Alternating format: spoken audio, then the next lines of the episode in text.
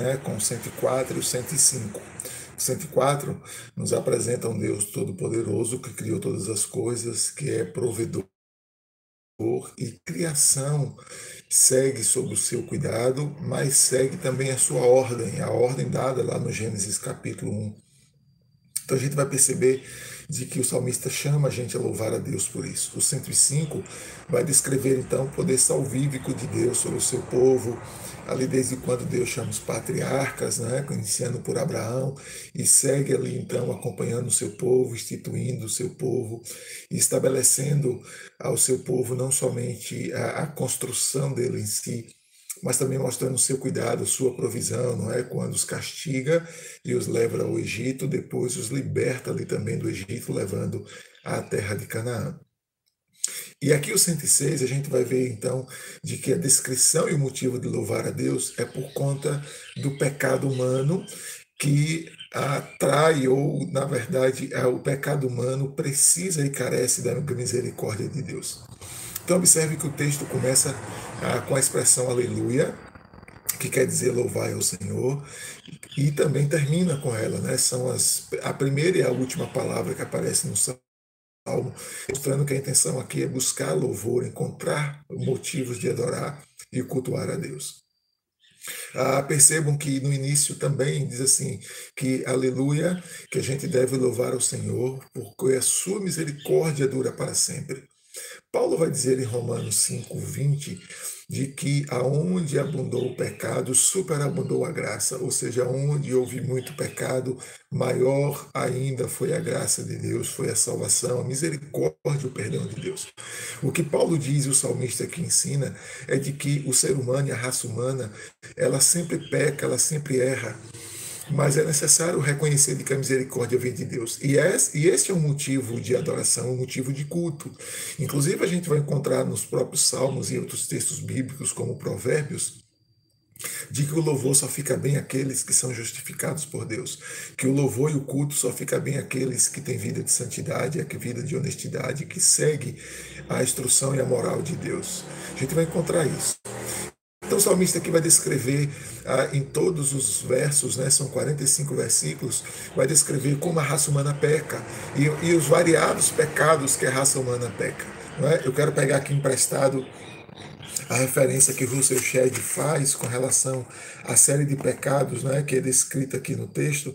E é curioso porque a gente vai ver de que a Shed mostra de que a natureza humana ela inclina para o pecado, ela sempre se dedica ao pecado. Olha que interessante que ele faz aqui. Eu vou ler na íntegra como está aqui.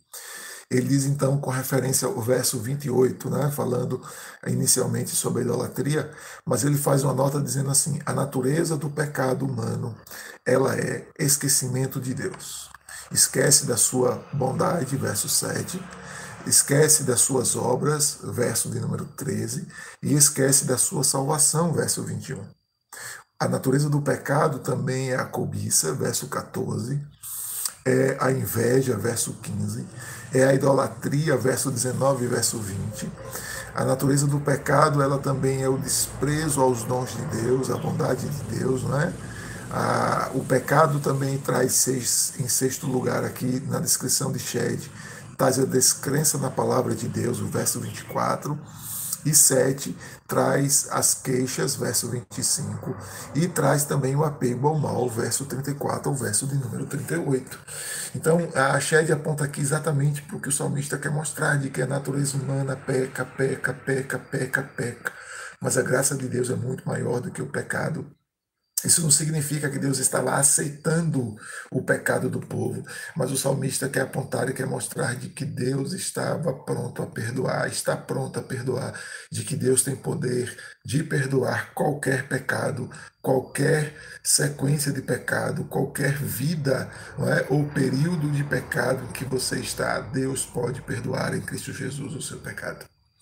Então, não há pecado, como a gente costuma dizer, não há pecado que Deus não possa perdoar, mas é necessário pedir perdão a Deus e socorro a Deus. Só Deus pode de fato perdoar o homem. E o motivo deste salmo é exatamente mostrar de que o homem é pecador, mas nós precisamos louvar a Deus, buscar a Deus para perdão dos pecados e louvá-lo porque ele pode nos perdoar.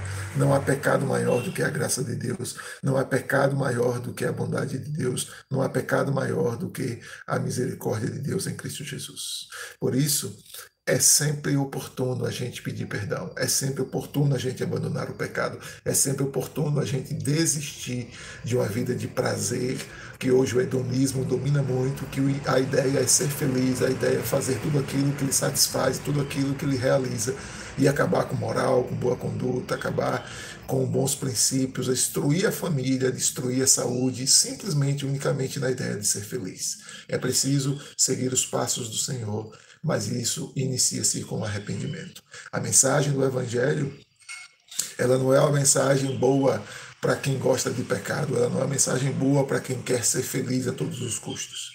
A mensagem do Evangelho começa com a chegada de João Batista e a mensagem é arrependei-vos arrependei-vos. A mensagem de João Batista que inicia no Evangelho, aprovada e apontando para o Cristo, é raça de víboras, porque vocês estão querendo ser batizados mudem de vida, se arrependam dos seus pecados, mudem de vida e aí sim venham fazer parte da igreja do Senhor, do reino de Deus que é chegado por meio de Jesus.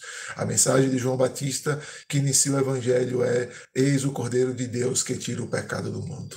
É preciso crer em Cristo, mas é preciso confessar os pecados e abandonar os pecados. O salmista já trouxe essa mensagem há muito tempo. E o Salmo 106 é uma adoração ao Deus que perdoa, que perdoa pecado. E olha que curioso, o salmista praticamente passa um tempo todo nos seus salmos, no seu 140, no seu 45 versículos, dizendo o pecado do povo, o pecado, o povo peca, o povo peca, o povo peca, o povo esquece de Deus, o povo tem inveja, o povo é idólatra, o povo comete corrupção, o povo comete todo tipo de pecado. Ele faz isso o tempo todo para apontar de que só Deus tem uma misericórdia que dura para sempre. Me segue, que te ensina no caminho e até a nossa próxima leitura bíblica, querendo Deus.